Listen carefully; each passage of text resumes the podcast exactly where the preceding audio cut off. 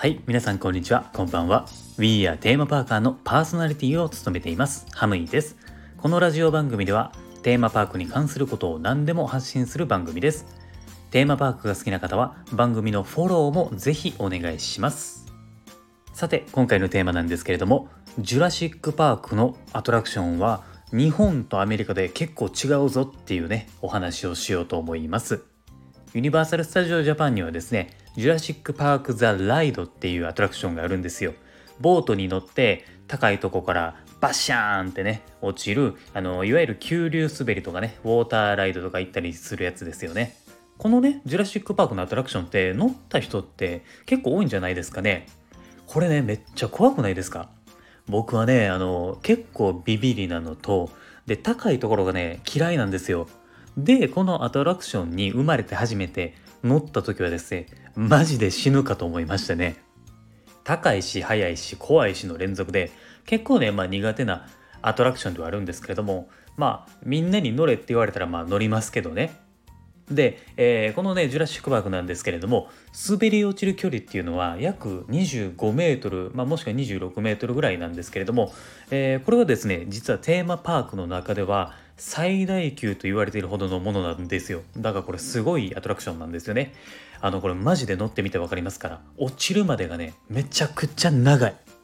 落ちる瞬間にね、あの写真を撮られるところがあるんですけれども、まあ笑顔で撮れたことがないんですよね。これで笑顔で撮れる人って僕尊敬しますもん。もしコツがあるんやったら、まあコメントとかで教えてください。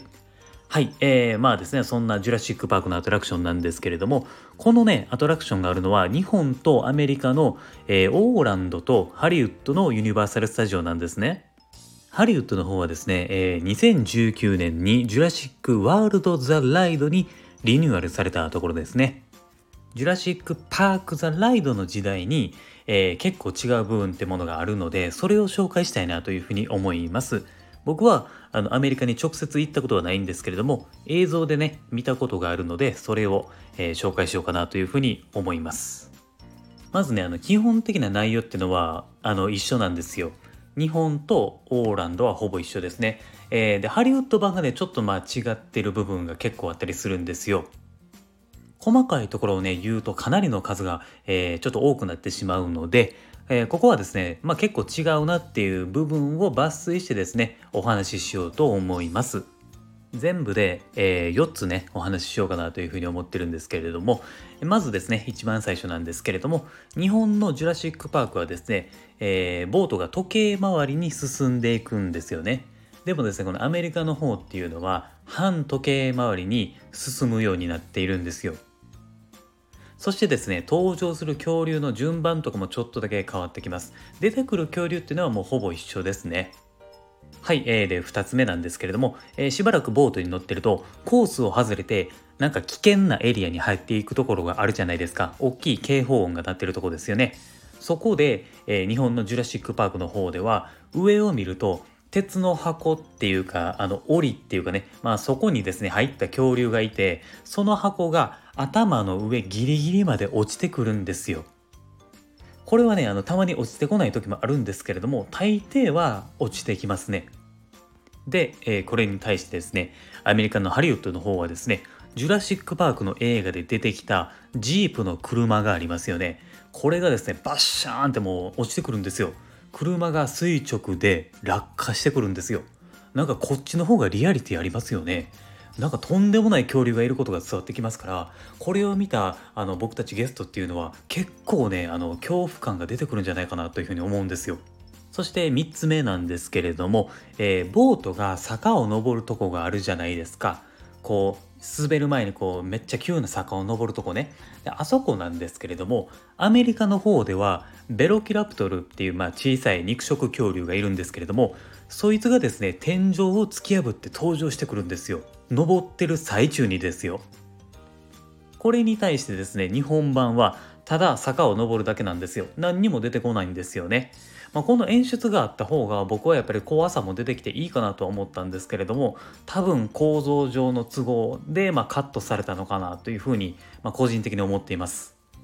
はい。ではですね、最後4つ目なんですけれども、あの、ティラノサウルスが最後に出てくるじゃないですか。めちゃめちゃでかいやつね。ほんでそいつが出てきて最後バシャーンって水に落ちるじゃないですかでもアメリカの方だとこれティラノサウルスがですね実は2回出てくるんですよ2回も最後にめちゃめちゃでかいのがあの出てくるところは一緒なんですけれども落ちる前に1回出てくるんですよ。ボートが落ちるちょっと前らへんにですね、えー、ティラノサウルスが、えー、真上からですね覗き込んでくるシーンがあるんですよ。いかにもねこっちを食べに来る感じがして見てたらね結構怖いんですよね。うんあのめっちゃでかいサイズの顔がもうそこまで迫ってくる感じなんですよ。これめっちゃ怖くないですか？想像してみてくださいよ絶対ねあの恐怖心で動けなくなりますよこんな感じでね、あの結構ね、日本とアメリカで違ってるところってあるんですよね。まあ、すごい細かいこと言うとですね、えー、襲われたボートの色が違ってたりだとか、まあそういう細かいところもあったりもするんですよ。同じアトラクションでもやっぱりこうやって違う部分があると遊び心があっていいと思うし、えー、新鮮味もあってね、あのいいですよね。海外のユニバーサル・スタジオもやっぱりこう行ってみたいなっていうふうに思いますもんね。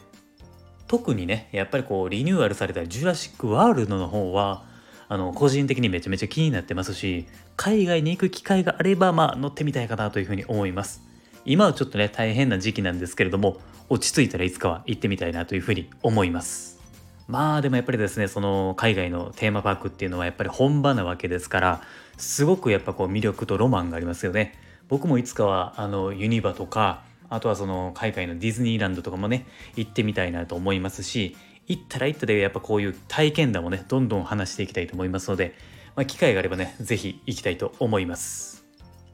はい、えー、ということで、まあ、今回はここまでにしたいと思います。今後もですね、この番組ではテーマパークに関連することはどんどん発信していきますので、リスナーの皆さんと一緒に楽しくラジオ型のね、テーマパークを作っていければなというふうに思っています。コメントとか、いいねとかしていただけるとめちゃめちゃ嬉しいんで、えー、よろしくお願いします。あとね、ラジオ番組のフォローもお願いします。あとね、僕はあの Twitter もやっていますので、そちらをフォローしていただくと配信を聞き逃し防止にもなりますので、ぜひそちらもフォローをお願いします。概要欄のところに URL を貼っていますので、こちらから遊びに来てください。